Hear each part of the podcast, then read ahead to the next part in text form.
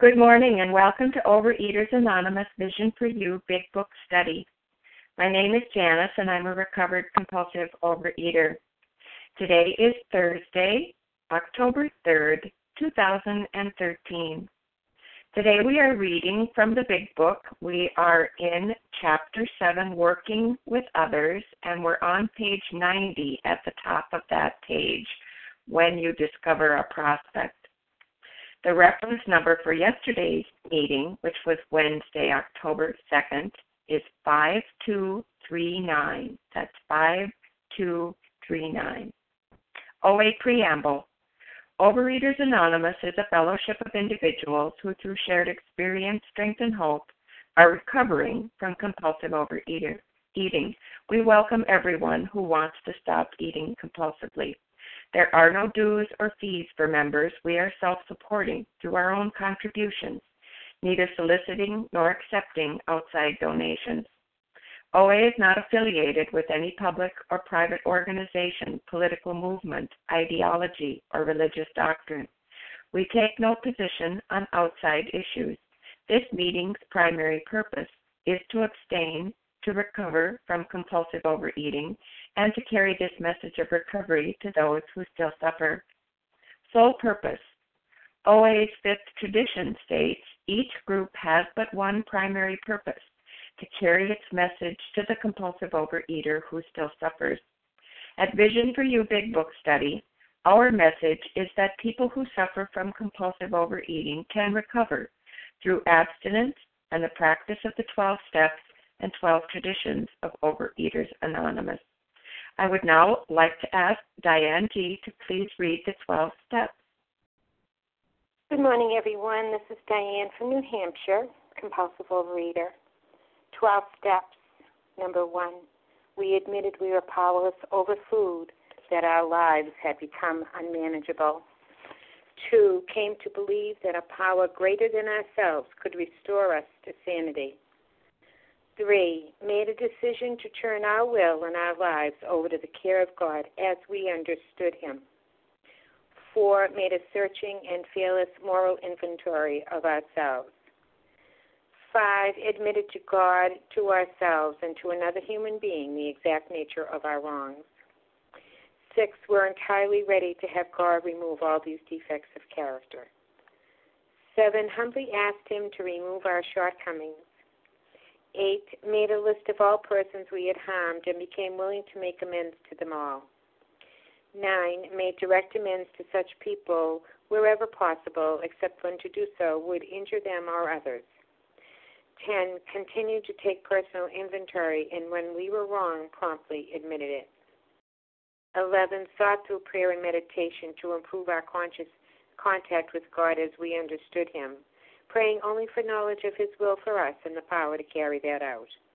And 12. Having had a spiritual awakening as a result of these steps, we try to carry this message to compulsive readers and to practice these principles in all our affairs. Thank you, and I pass. Thank you, Diane. I'd now like to ask Sharon H. to please read the 12 traditions.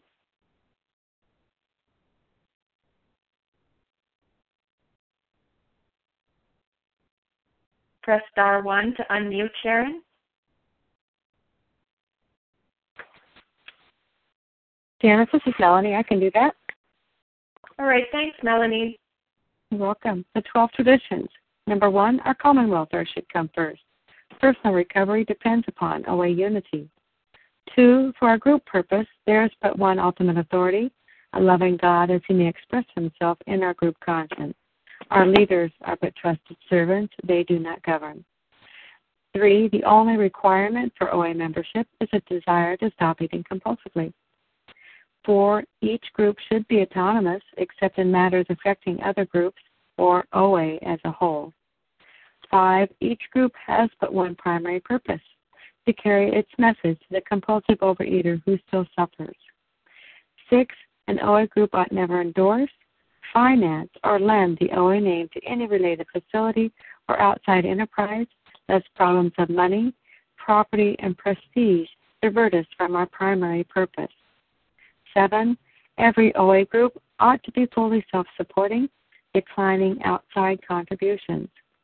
8. Overeaters Anonymous should remain forever non professional, but our service centers may employ special workers. 9. OA as such ought never be organized, but we may create service boards or committees directly responsible to those they serve. 10. Overeaters Anonymous has no opinion on outside issues. Hence, the OA name ought never be drawn into public controversy. 11. Our public relations policy is based on attraction rather than promotion. We need always maintain personal anonymity at the level of press, radio, films, television, and other public media of communication. 12. Anonymity is a spiritual foundation of all these traditions, ever reminding us to place principles before personalities. Yes. Thank you, Melanie. We help each other. I love that. All right, how our meeting works. Our meeting focuses on the directions for recovery described in the Big Book of Alcoholics Anonymous. We read a paragraph or two from the literature, then stop and share on what was read. Anyone can share, but we ask that you keep your sharing to topic and literature we are discussing, and that you keep your share to approximately three minutes. Singleness of purpose reminds us to identify as compulsive overeaters only. Our abstinence requirement for moderators is one year, and for readers is six months. There is no abstinence requirement for sharing on topics. This meeting does request that your sharing be directly linked to what was read. We are sharing what the directions in the Big Book mean to us. To share, press star 1 to unmute. Once you are done sharing, let us know by saying pass. Then press star 1 to mute your phone. In order to have a quiet meeting, everyone's phone except the speaker's should be muted. Today we resume our study of the Big Book, and we are in the chapter, chapter 7, Working with Others. And today we are on page 90 in that chapter, and at the top of the page we're going to begin there and I'd like to ask Chelsea to please get us started. Okay, this is Chelsea. I'm recovered today by the grace of my power greater than myself. When you discover a prospect for Alcoholics Anonymous, find out all you can about him. If he does not want to stop drinking, don't waste time trying to persuade him. You may spoil a later opportunity. This advice is given for his family also. They should be patient, realizing they are dealing with a sick person. Um,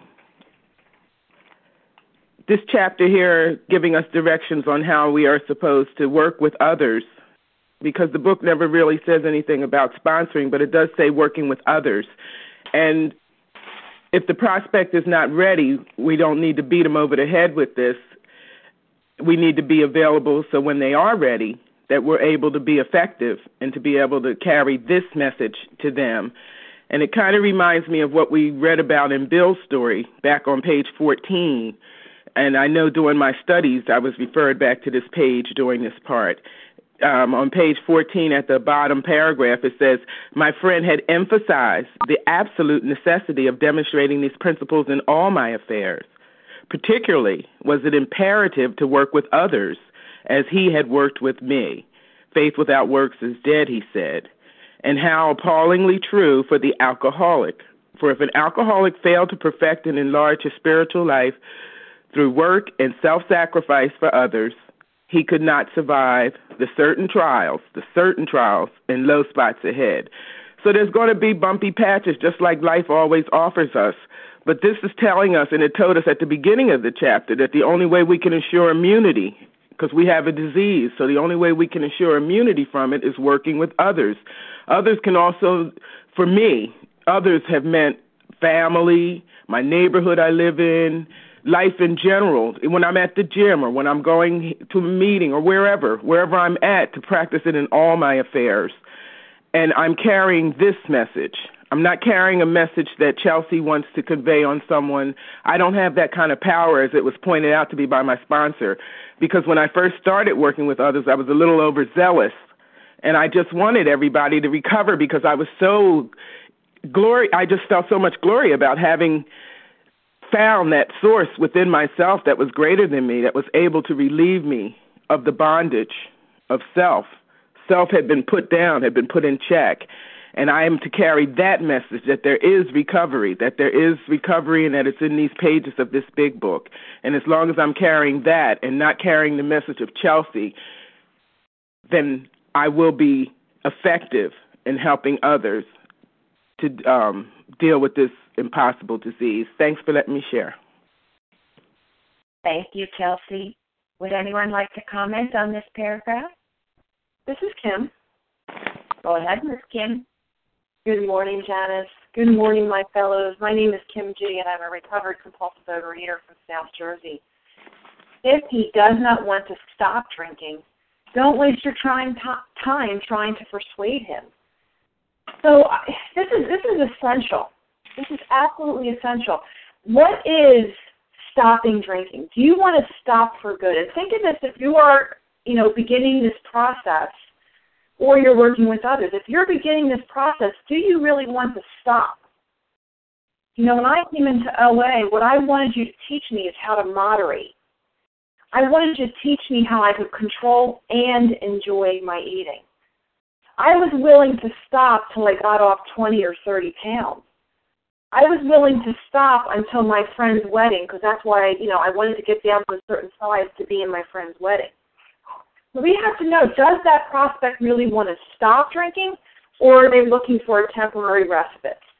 If you're beginning, are you looking for a temporary respite or do you understand that you have this allergy of the body that will never change?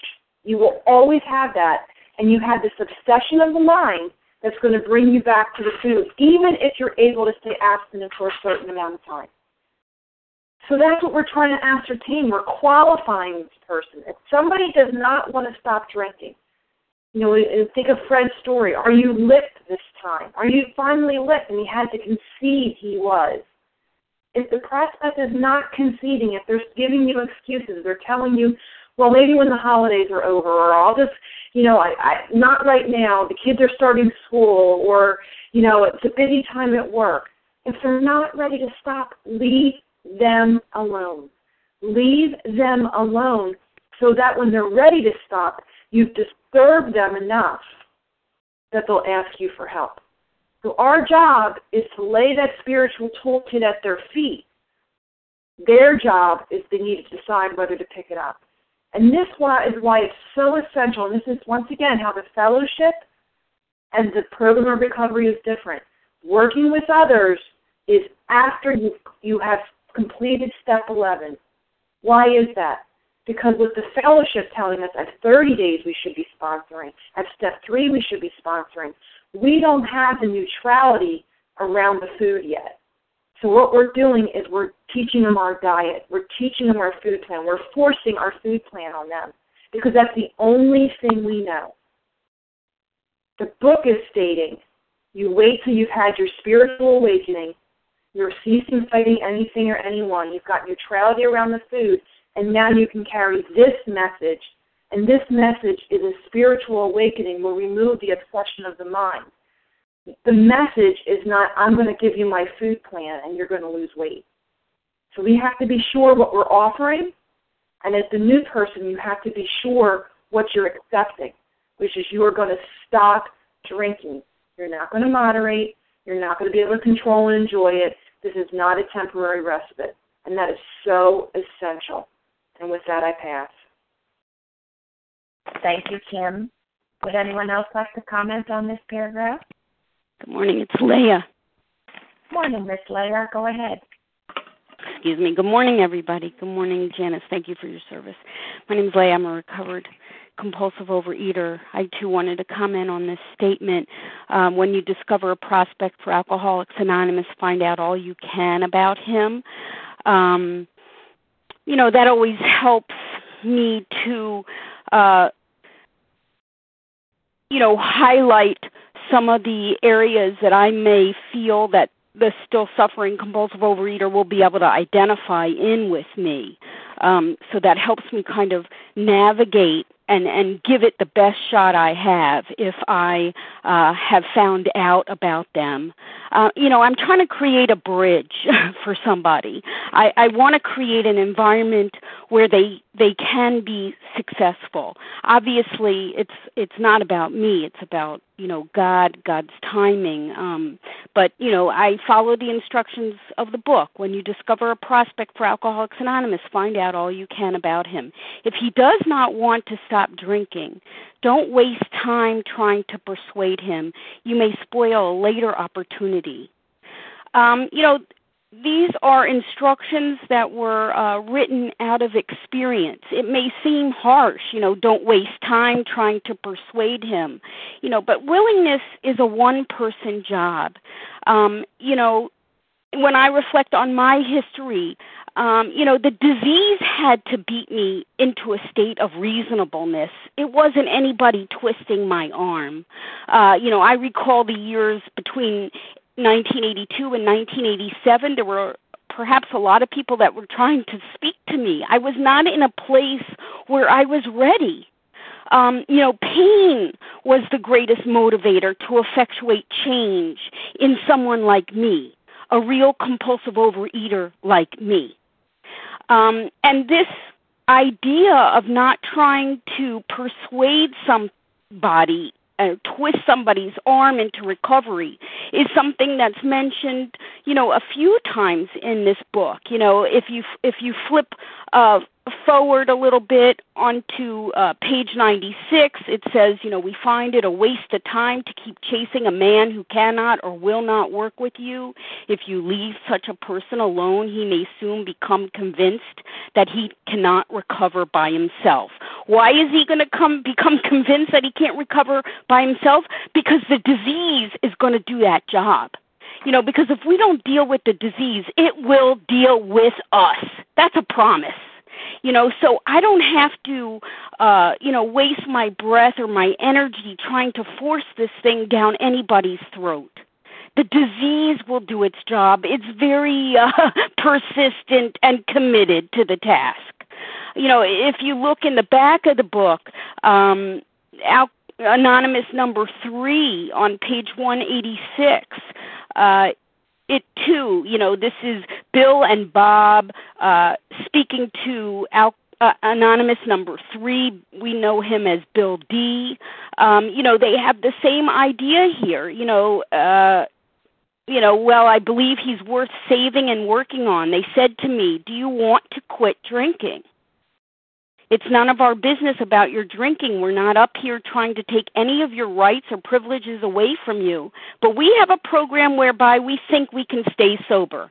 Meaning we have a program of recovery that has worked, that has allowed us to recover from a seemingly hopeless state of mind and body.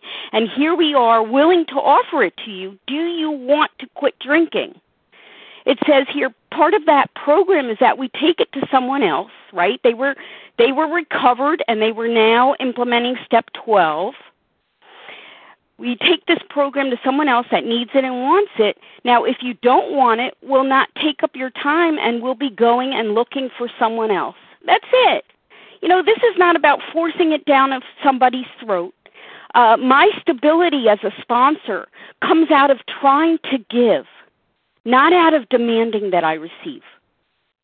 This program essentially is about love. I'm trying to plant seeds. That's the best I can do is be an agent of God out of my gratitude of my heart for all that's been given to me and to convey this message of recovery. And if someone is beaten enough that they are ready to submit my, themselves to this process, then the growth can begin. And if they're not in that place, well, it's just a reminder that willingness is a one person job, and I'll be on my way. And with that, I pass. Thanks so much. Thank you, Leah. Well, this is Janice, and I am a recovered compulsive overeater. Thank you, God. Yes, when you discover a prospect, find out all you can about him. You know, I remember that all so well. That was a good lesson for me. It was a very good lesson for me is this person at all like me? You know, do they have some of the same things in their life that I have in my life. And even if they don't, even if the details are the same, are not the same, even if their situation is somewhat different, have they suffered? Have they suffered the same way that I have suffered? You know, it was a good information for me to have, good message for me to be given because it reminded me of who I was and what I was up against. And isn't that the point? Isn't that the point? You know, there's a wonderful saying a man convinced against his will is of the same opinion still. You know, I cannot convince anyone. I cannot cajole them into it. I cannot twist their arm. And I don't need to. I don't need to. You know, I too, like like we've heard before, had had I was on fire. I was on fire with the recovery that I was experiencing because it had been a long time coming for me. And so I wanted to give that possibility to anybody who who might need it. But they had to want it. They had to want it. And if they didn't want it, maybe they'd want it later. You know, maybe I could plant a seed and maybe they'd want it later. And you know, the big book is very clear. You know, it says things like job or no job, wife or no wife, parents, children, whoever may want it for you, we cannot give it to you unless you want it. You know, and so although those things cannot stop your recovery when you want it, they may stop your recovery if you're not ready yet. You know, too many people coming at you from too many places, if you're anything like me, telling me I had a problem. Well, guess what? I already knew I had a problem. But until I was at that place of readiness and willingness, no matter what anybody said, I wasn't going to be able to hear it. You know, I remember years and years and years before I ever really found recovery being in a situation where this woman was showing me her 30 day medallion. And she was so excited. You know, her eyes were shining when I look back on it. She was so happy. And I remember thinking to myself, oh, you poor thing. You poor thing. If that's all you've got to be excited about in your life. You know, when I think back on it, oh, the the the long time yet coming for me. But the disease beat me into that state where I was reasonable, willing, open, where my ears were open and I could hear what was there before me in someone who has recovered. You know, but if we try too hard, if we push too hard, if we try too much convincing and cajoling and arm twisting, we may spoil a later opportunity. But we offer friendship and fellowship, a quiet understanding, I've been where you are. I know what you're going through, and here's my experience. You know, maybe later on that will look very attractive to somebody when they're down far enough like I was. So, with that, I will pass. Would anyone else like to comment on this paragraph?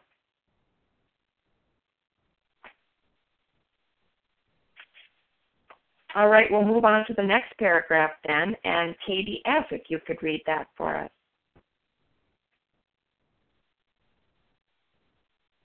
Good morning. This is Katie, a recovered compulsive overeater in Virginia. If there's any indication that he wants to stop, have a good talk with the person most interested in him, usually his wife. Get an idea of his behavior, his problems, his background, the seriousness of his condition, and his religious learning. You need this information to put yourself in his place, to see how you would like him to approach you if the tables were turned. Well, um, I, you know, they're just they're saying here that uh, we should try to to um, to understand the person. You know, we we can't walk up to a, a total stranger and just start um, relating to them the same way we would relate to someone that we've known for years. And you know, this is not, I mean, this was written in 1939, and, and I don't know that this is the experience that too many of us have today, where we talk to a person's spouse. But I have had, um, you know, situations where, you know, I had this one sponsee who um, she stopped calling me, and I so I called her, and you know I would just call her every now and then, and she wouldn't call back. And I fa- I ran into her one day, and I found out that her family had these big notes on their refrigerator. Call Katie, please call Katie. You know, but but I didn't know that they you know wanted me to help their mother or their wife. Um, you know, sometimes I wish I I had tried to talk to that other person, but you know, the fact is we have to be um we have to meet people where they are. We have to, we can't just throw our whole our whole life story on them because um you know that can um can turn them off or can be too overwhelming. But we want to um, try to understand the perspective that someone is coming from and and identify with them and uh, reassure them that no matter what they've done, no matter where they are, that we have a higher power and we found tapped into this higher power that can help anyone. That nobody is too far gone. You know, I um, just you know, I think about how I shared. Um, I mean, I can't. I can't even begin to name or recall how many people I have shared my program with. Um, are they all recovered today? No, they're not, and I can't put that on myself. You know that I did it wrong, or or I'm, you know, not good at this or whatever because my job is to carry the message and to remember where I've come from so that I don't have to go back and repeat it. And to make myself available to whoever wants to, you know, to have this. I I um you know, sent an email to someone a few months ago and said, you know, because I I know how much she's struggling.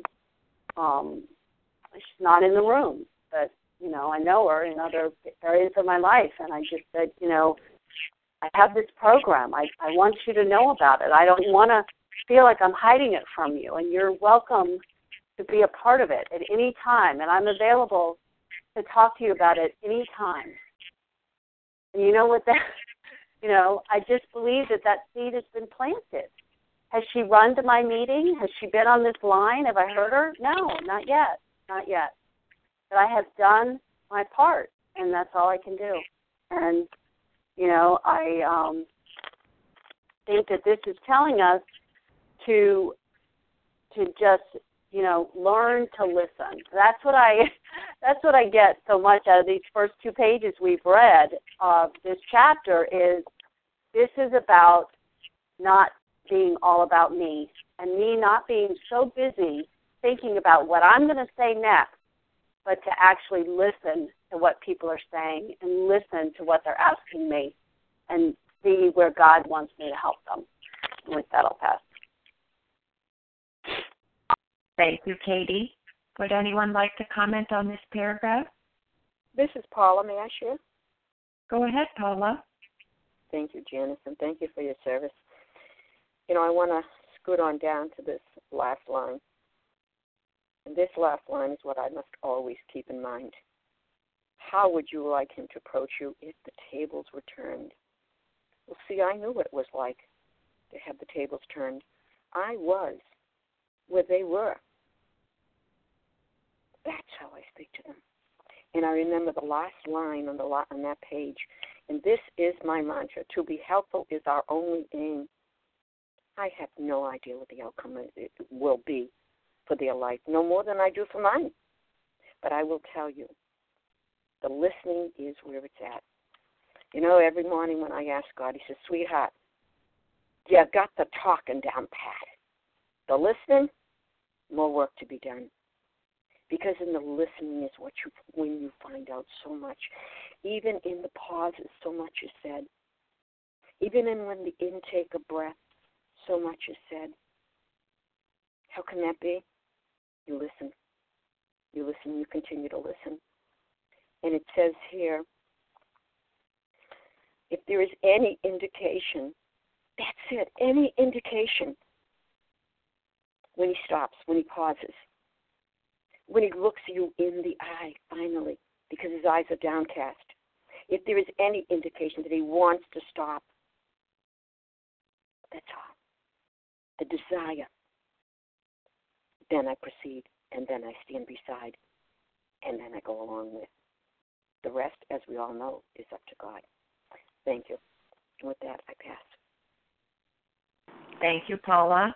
Would anyone else like to comment on this paragraph? This is Sally. Lois. Go ahead, Sally, and then Lois. Thank you, Janice. Good morning. Good morning, a vision for you.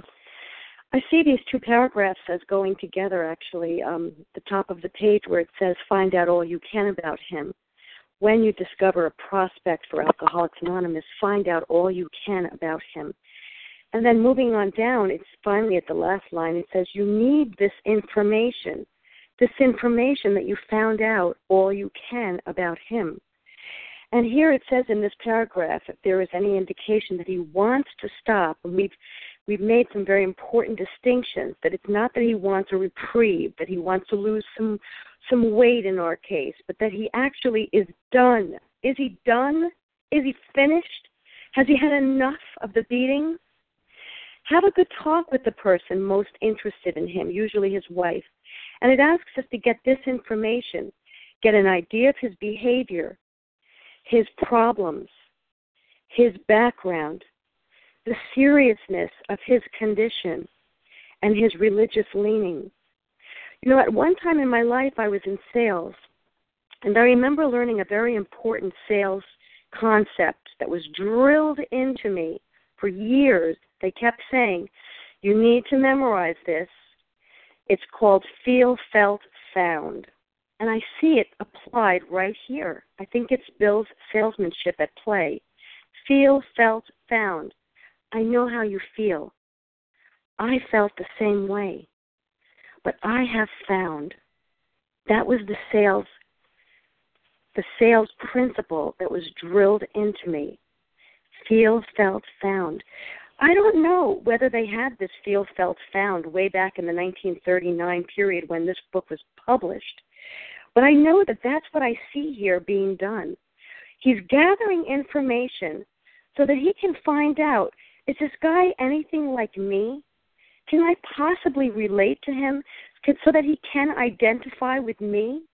Can I possibly gather enough information about his his behavior, his problems, his background, and the seriousness of his condition, and even his religious leanings, so that perhaps I can see where he and I are similar, where we're alike, so that he can identify with me, so that I can meet him where he is.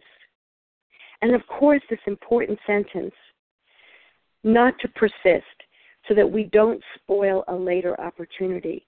But it's an important thing for me to keep in mind when I'm talking with someone to get an understanding of where they've been, where they are, what's been happening, are they done? Are they finished with this? Because there's no sense in going forward unless they're they're absolutely finished. And then of course this precious sentence to see how you would like him to approach you if the tables were turned. Thanks for letting me share with that. I pass. Thank you, Sally. Go ahead, Lois. Hi, good morning, Janice, and everyone else on the Vision for You. This is Lois, recovered in Massachusetts. Excuse me, and this is such a um, a ripe few few sent few paragraphs. Um, well, from a from a recovering people, when I was a, early in my recovery, and and the big book says find out all you can about him, and and I was able to experience that from a new person. I I was just I was just taken aback, and it was the beginning of um, beginning to feel um, the love of the program. That first of all, somebody was listening to me. They really wanted to know about me. You know, I mean, it had been a long time since anybody looked with that with so much interest to what was going on, especially with my, you know, my my compulsive overeating problem. Uh, you know, my family didn't want to hear anything about it. I felt very different in the regular OA meetings. I couldn't I couldn't stay abstinent. I could get abstinent. I couldn't stay abstinent. I couldn't stay stopped, and and I was always kind of like talking about that, but I didn't always hear anybody else talking about that. So anyway, uh, for me, it was it was an invitation, you know, to uh, to to talk about myself in in a way with I heard the care in the person's voice and the concern, and that was the beginning for me. You know, I remember this.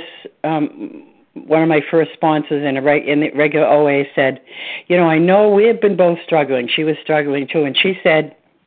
You know, I, I found this big book step study on online a few years ago, and she said, and it was the first time I got any hope in a long time. And she said, and this was these were her words. She said, "I don't know if it if if it works for you, but why don't you give them a call?" And it you know it it worked for me. So uh, that was the way she put it, and and I I needed that. I yearned for it. You know, I I needed to to grasp at any little hope I had. And that was the beginning of somebody, you know, caring enough to reach out to me in a in an invitation, you know, who who understood where I was because she had the same problem. And then I also wanted to comment um, from a sponsor, like this is this is the twelfth step, and um, having come through step one through twelve, um, I've learned, you know, in my own recovery and in my journey, that you know when I made when I made a decision to turn my will and my life over to God, that I was going to ask His help in all that I do, and I, I still continue to do that today. Um, I when when I have time to sponsor or as I'm sponsoring, I would uh, pray for that person. I would pray for my my guidance. I would pray for guidance to help me be of service to this person, and and I would wait and pause for the answer and that has never you know failed me. I i know i don't have to figure everything out because if i'm trying to get the right phrase to get this person abstinent i know it's my ego creep creeping in and it's not about me. It's about my inviting you know opening the invitation to be of service to this person. So with that i'm going to pass. Thank you janice.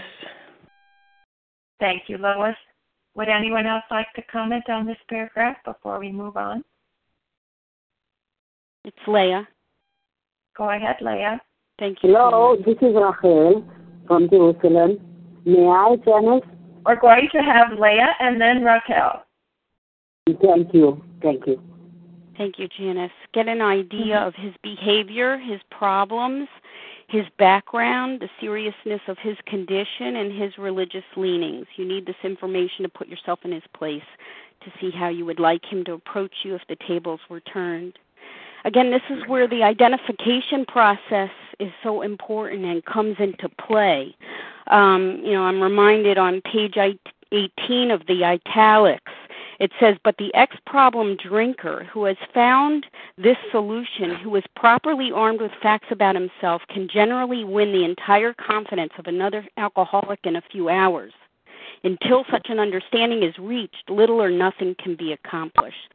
So, learning about this uh, still suffering compulsive overeater is very, very helpful to me um, because then I can kind of lay out my story in a way that gives them the greatest opportunity to identify in. The identification process is so important. I mean, when Ebby showed up at Bill W.'s door, um, you know, Bill knew Ebby, and Bill knew how Ebby used to drink. And he knew if Ebby was staying sober, um, s- something was happening in Ebby's life uh, to make that possible. Uh, because he identified in with Ebby, he understood Ebby. Uh, he knew how he drank, and he drank like him too. Um, so it's helpful whether I'm talking uh, to the mother of a young bulimic or whether I'm talking to the still suffering compulsive overeater, the more I learn about them, then the better I am and able to assist them, you know, in in trying to identify in. Um, you know, and then I can share with them from that vantage point, and I can say, you know what, I've had thousands of binges too. thousands of binges just like you. Yes, I too have eaten off the floor.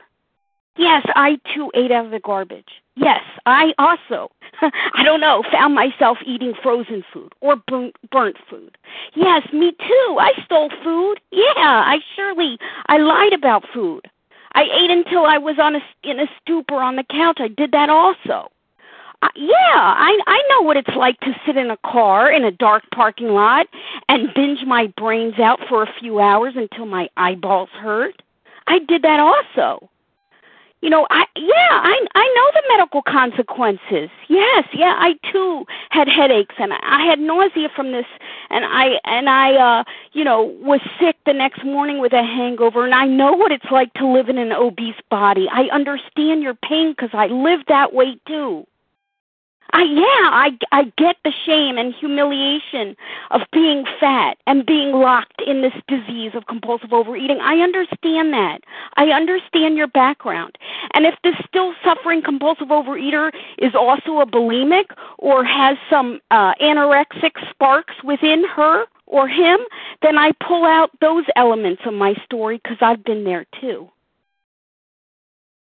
you know so i don't have any uh interest in a as a sponsor in personal uh recognition or or power but i have enormous interest in having influence.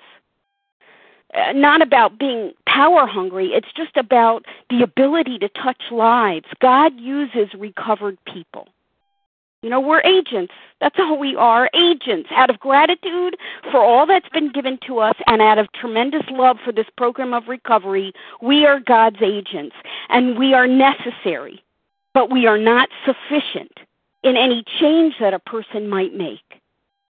But we can hopefully uh, reach out to someone and help them in their process. And with that, I pass. Thanks. Thank you, Leah. Go ahead, Raquel.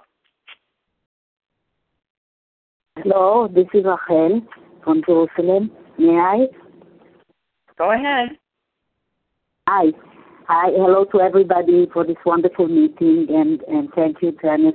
This uh, uh, sentence about how it may spoil a further opportunity um, touches my heart because I've done so much of that, and I now, you know, being with a Vision for You and and its predecessor, I, I really know and see how, just how does it spoil a further opportunity.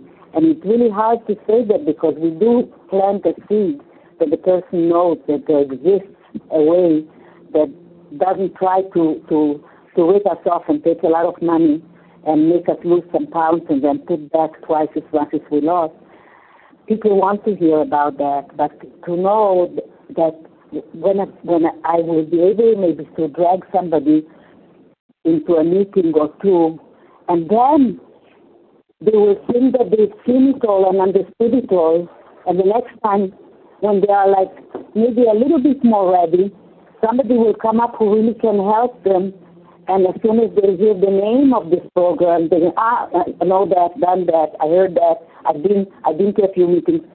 This is how it spoils it. So unless the person is really willing, unless you see that the person is interested, um, that, this is how it spoils a further opportunity. And I've run into people in town, many people, who, you know, listen with great intent about what, about about the suffering, about the weight loss and all. But but how? But how do you? Well, I have a group that doesn't charge me an arm and a leg or nothing just to come there and be inspired and do this, but but but what, what is it called? As soon as I say that it's Overeaters Anonymous, because somebody else managed to drag them into a meeting or two, um, ah, I heard, ah, I've been there, I've done that. That's how it spoils a further opportunity. So I'm more careful now. As soon as I hear the person, you know, um, that they are really, you know, it's an interesting topic for them, but they are nowhere, anywhere near wanting to do really something about it. They just leave it alone, even though, you know, I'd be greatly complimented if, if it really did something to them. But it, it is real. This sentence is real about not spoiling the further opportunity by cajoling or twisting their arms or whatever. So they come to a few meetings and they think, they think they really know Thank you. That's all I wanted to share, and I pass. Thank you, Raquel. Would anyone else like to comment on this paragraph before we move on?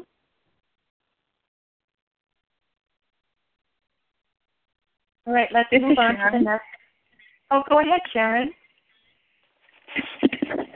Thank you, Janice. Can you hear me? I can hear you. Okay, thank you so much.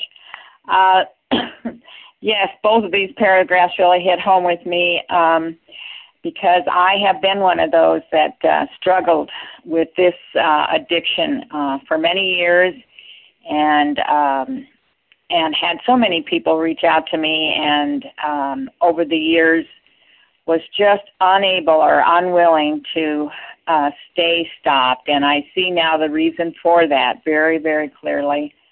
Um, I was not willing to uh, accept to the core of my being that this uh, addiction uh, was just as serious, probably even more serious for me because it started when I was very, very young um, with the food. And so there have been so many people over the years that uh, have sponsored me and have given me that that hope, uh, even though it was temporary. But I'm just so grateful to know. I think it was something you shared. I wrote it down here. A man convinced against his will is still of the same opinion still. And that was me. I still was not willing to believe that this there was no way out of this and I did have to be beat into reasonableness over and over again. But I am so grateful that today I have, by God's grace and mercy, have this uh, hope in my heart that this time, and I'm going through the steps on step nine. So to all you out on the line, yes, those steps do work, and um, I have this hope in my heart that this time I will stay stopped. I know I have a daily reprieve and I can uh, go right back out again. I know that very clearly today. But I'm so grateful for this phone line and um, for this big book coming alive to me again, like it did many, many years ago. Um, so I thank you, and um, I thank you for your commitment um, to be on this line every single day, uh, and every single day be willing to share what it is like uh, to be living in a recovered state. And with that, I pass. Thank you. Thank you, Sharon. Let's move on to the next paragraph. And Kathy Kate, could you read that for us? Sure. Can you hear me, Janice? I can hear you. Okay, thank you. Thanks everyone who's on the line. Sometimes it is wise to wait till he gets goes on a binge.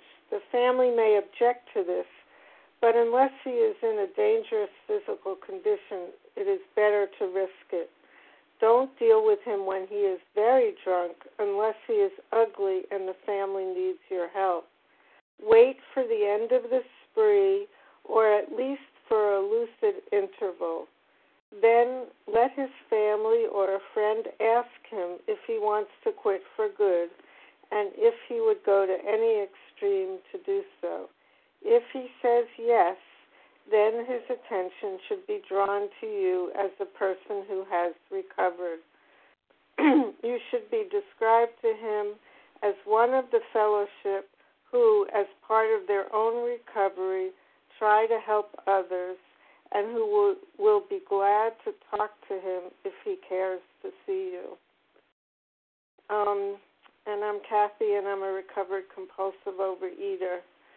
Um, I remember the first time I read this paragraph, I, I wasn't um, I wasn't comfortable with it. I thought it was um, unkind to let someone have another binge without trying to save them from it. And then I began to learn as I studied this book that the way I could be most helpful to another compulsive overeater was to, in fact, to wait until they were really ready and wanting. Um, and so it has been since for me that the people I've had the opportunity to help um, have been people who um, have really come to me and said, I'm really ready. Um, I just can't live this way anymore. Um, can you help me? And the people that I tried to work with, um, because I saw in them a problem, but they were not yet aware of their own suffering, um, if I approached them, I was inevitably um, disappointed. And as it says here in the earlier paragraph, I'm really not using my time wisely to try to convince someone that they need this program. Um, and then this last sentence um, we are one of a fellowship who, as part of our own recovery, try to help others. Um, you know that that's one of the ways that um, I find is really helpful with a newcomer um, or for someone who's been around but still suffering. To let them know that my putting aside time to help them through the steps is a very important part of my own recovery. Just as we learn here, part of this 12th step is helping others uh, so that we can uh, stay in recovery and continue to develop our spiritual life. I pass. Thank you, Kathy. Would anyone like to comment on this paragraph? This is Paula. May I comment? Go ahead, Paula. Well, there's so much here, but I'm just going to take one line. More than enough for me. Then let his family or a friend ask him if he wants to quit for good. Now, they're very clear here. They don't say for a day, they don't say for a month, for good. And that was the question that stopped me in my track because I never wanted to stop for good. I wanted to stop until I reached a certain weight, until a certain objective was gained, until the objective changed. That was the only way. It wasn't for a weight, it wasn't for an occasion. I wanted to draw closer to God Himself. And it says, "In if He would go to any extreme to do to do so." And I'll tell you, I love the words they use. They're very, very uh, clear here. Well, you know, you can try this, and no, no, no any extreme, we know what an extreme is, to do so. If he says yes, then we proceed. Then his attention should be drawn. That's it. How do you let it be drawn to you by who you are? And to be helpful is our only aim. I'm still not criticizing.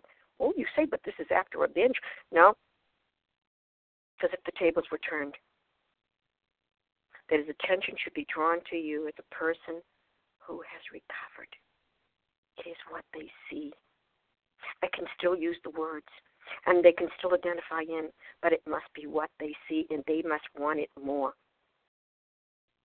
You should be described to him, oh, look even a description, as one of a fellowship. Can you imagine what a spark that word is? One of a fellowship. No ego involved here. I'm only one who, as part of their own recovery, there it is again. Always a reminder try to help others. And who will be glad, and that I will, to talk to him if he cares to see you. Again, the ball in his court. Thank you for allowing me to share with that. I do pass. Thank you, Paula. Well, Debbie? Janice. Go ahead, Debbie. Good morning. I uh, recovered compulsive reader in Montana. Looking forward to a big snowstorm this morning. I am so thankful that you're out there, and um, I just wanted to talk about the is he ready? You know, is he completely done? Um, when my sponsor from Vision for You asked me that question, I knew that it was time, that I was completely ready you know, maybe if she'd asked me that question a couple months before that, I don't know. But I knew that day that I was ready. And so I'm so grateful for Vision for You. With that, I pass. Thank you, Debbie. Well, this is Janice, and I am a recovered compulsive overeater. Thank you, God. You know, the, the thing that I love about this particular paragraph is the reminder to me of who I am and what I'm trying to do here. You know, how how am I presenting myself not only to the family, maybe to the friends, to to whoever is recommending me, how am I being presented? As someone who's part of a fellowship who as part of their own recovery tries to help someone else.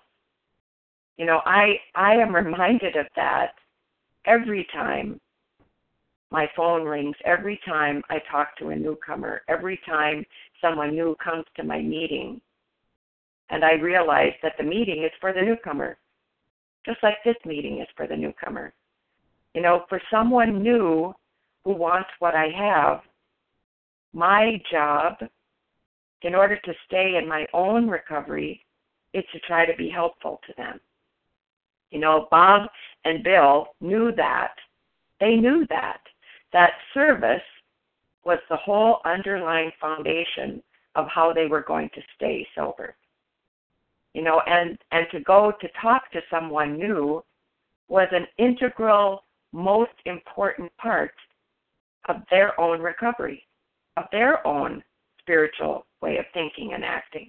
That if I don't do that, I cannot keep what was given to me. You know, and that's how I want to be described. You know, that do I do it because I love watching the light come on in someone's eyes? Yes, I do. But even more than that, I do it to ensure my own immunity, to ensure my own recovery, that I get to stay closer to my higher power in that spiritual way of thinking and acting. It's a it's the greatest blessing in the world to me. And then the ringside key to the miracle is fabulous to watch someone grab hold, find what I found when they're ready. When they're ready. And not one moment before. I had to be ready exactly when I was ready. And so does this person that I'm attempting to help. And I don't know what that timing is for them. Maybe it's going to happen after that last big binge. Maybe it's going to happen because they just woke up like me and said, I cannot live this way anymore. You know, so thank God, thank God we are here together trying to help others. And is there anyone else who'd like to have one more share before we close for today? This is Sally. Go ahead, Sally. Thank you. Thank you, Janice, for your service. I just wanted to um, end with this sentence here. You should be described to him as one of the fellowship who, as part of their own recovery, try to help others and who will be glad to talk to him if he cares to see you.